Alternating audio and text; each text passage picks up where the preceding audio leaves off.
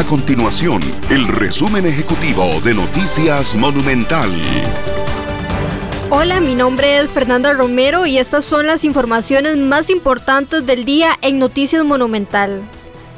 Las proyecciones del impacto de la pandemia para el cierre de año son alentadoras para nuestro país. Los costarricenses vivirán una Navidad con mayores aperturas debido al avance de la vacunación contra este virus. De acuerdo con el demógrafo Luis Rosero, para diciembre el número de casos diarios de COVID-19 caería a 200, las hospitalizaciones a menos de 100 y los decesos a 5 por día.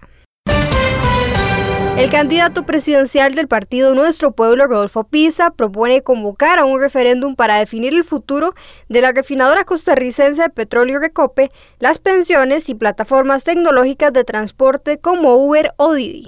Así lo contempló el exministro de la presidencia en su plan de gobierno de cara a las elecciones nacionales del 2022. Estas y otras informaciones usted las puede encontrar en nuestro sitio web www.monumental.co.cr. Nuestro compromiso es mantener a Costa Rica informada. Esto fue el resumen ejecutivo de Noticias Monumental.